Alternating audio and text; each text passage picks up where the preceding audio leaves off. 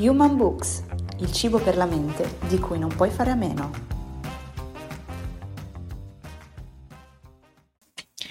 Da domani mi alzo alle 5, leggo un libro, faccio meditazione, sport e cibo sano.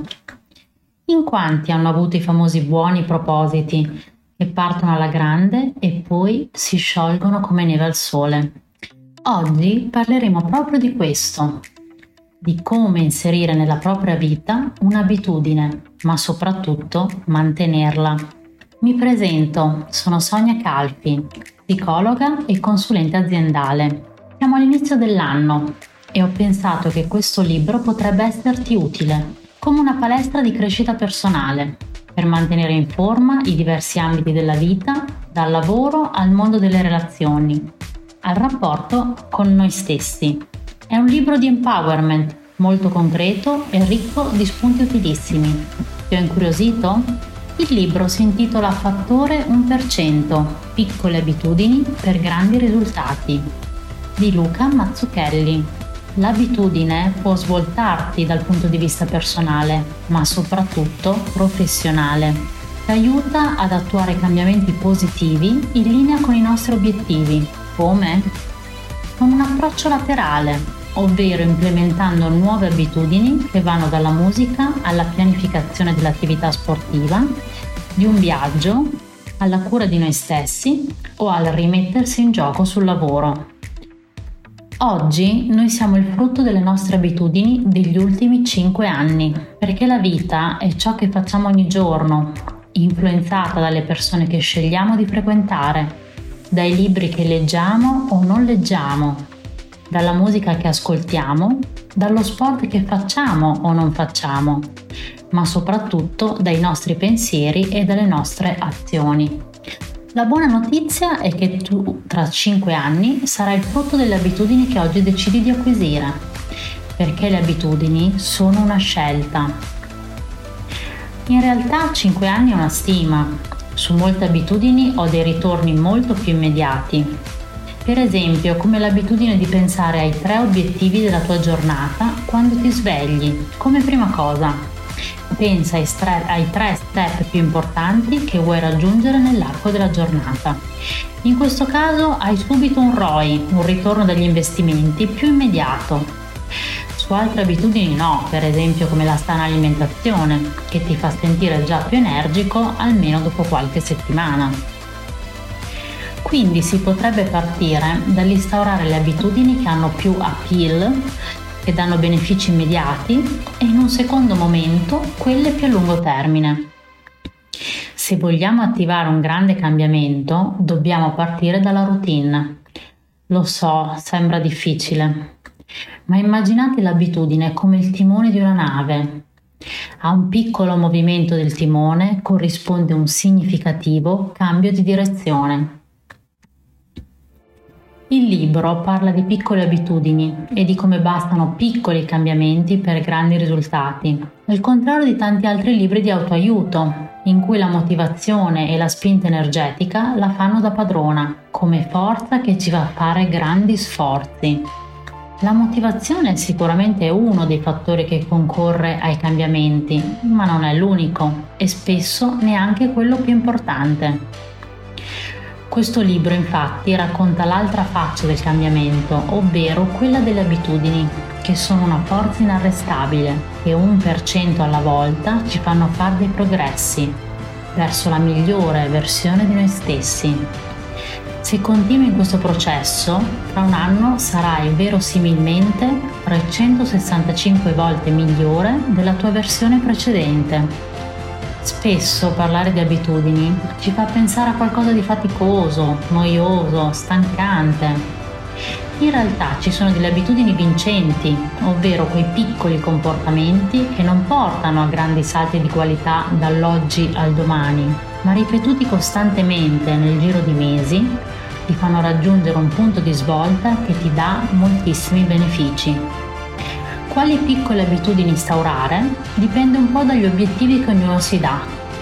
Quindi ce ne possono essere diverse, per esempio leggere ogni giorno un quarto d'ora, mangiare sano, bere due litri d'acqua al giorno, Sono tutte piccole abitudini che sommate le une alle altre creano una vera e propria trasformazione. Sicuramente possono esserci degli ostacoli nell'instaurare queste piccole abitudini.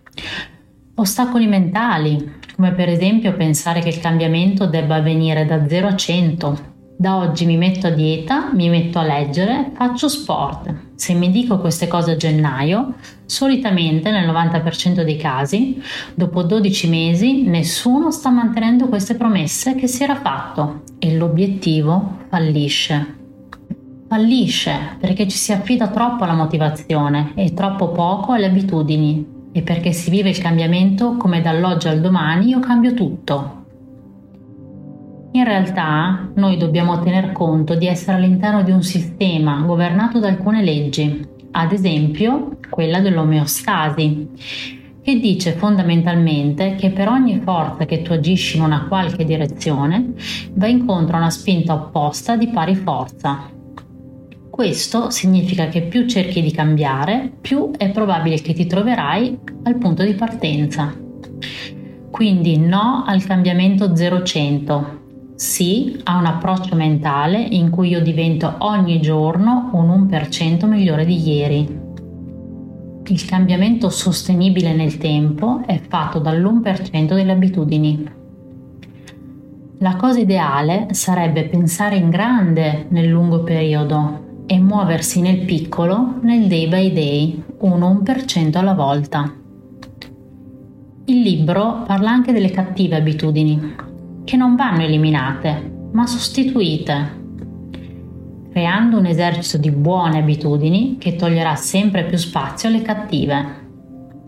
È interessante anche il concetto di abitudini chiave. Ognuno ha le sue e se acquisite creano un effetto a cascata di altri cambiamenti. Per esempio, alcune persone, se acquisiscono l'abitudine di fare sport con costanza, questo ha un effetto domino su mangiare sano e smettere di fumare. Le abitudini chiave possono essere per alcuni fare sport, meditare, scrivere, la formazione, la meditazione. Siamo cresciuti con la leggenda che ci vogliono 21 giorni per instaurare un'abitudine. In realtà ci vogliono minimo 21 giorni, ma a seconda dell'abitudine e delle persone ci vogliono mediamente 8 mesi. La leggenda dei 21 giorni ci ha fatto molto male perché ha scoraggiato tantissime persone dal perseverare oltre quella tempistica nel raggiungere una nuova abitudine. In realtà è assolutamente normale sbagliare e fallire mentre la cosa più importante dopo la caduta è tornare in sella il più velocemente possibile. Rispetto alla paura del fallimento e all'aspirazione al perfezionismo, dobbiamo ricordare che non dobbiamo essere perfetti per fare il primo passo, ma dobbiamo fare il primo passo per aspirare a qualcosa di più, che anche si avvicini alla perfezione, posto che la perfezione poi non si raggiunge mai. Fallire è necessario per imparare, ma non mi faccio spaventare dall'errore. Anzi, cerco di capire l'errore e la lezione. Grazie alla lezione che ho appreso posso correggere il tiro. Un altro aspetto importante è sicuramente definire cosa è per noi successo, per non rischiare di sposare la definizione di successo di qualcun altro. Per questo è importante definire i tuoi valori. Nei primi capitoli del libro c'è tutta una parte dedicata ai valori, cioè capire ciò che per te vale, ciò per cui la vita vale la pena di essere vissuta. Una volta che hai puntato il timone e hai direzionato la rotta della, mia, della tua nave, ti devi concentrare sulle singole remate, perché non sarà il vento e basta che ti farà raggiungere la tua direzione, quindi una volta settato l'obiettivo, cerca di automatizzare le remate che ti aiutano nel giro di una settimana, un mese, un anno ad arrivare a destinazione e mettere il turbo alla tua crescita personale. Spesso ci sono dei condizionamenti anche non proprio a supporto delle nostre nuove abitudini, per esempio nelle persone che ci circondano. Una formula che dice che tu sei la media delle 5 persone che frequenti di più. Questa è un po' una provocazione, ma ha anche un fondo di verità, nel senso che tu diventi le persone che frequenti, perché possono influenzare le tue abitudini, ma anche le tue emozioni e pensieri. Se tu frequenti persone che non credono nel cambiamento, sfiduciate dalla vita, è statisticamente più probabile che tu possa iniziare a vedere nero anche il tuo di futuro. Dobbiamo stare attenti perché è una nostra responsabilità decidere la qualità delle persone di cui vogliamo circondarci e quindi fare delle scelte. Chiaramente non devi fare fuori tutti dalla tua vita, ma affianca le persone che ti scoraggiano persone che credono in te o che rappresentano i valori e comportamenti che tu vorresti sposare. Non devono essere per forza persone fisiche, ma anche autori di libri o grandi personaggi, per esempio, che ti ispirano.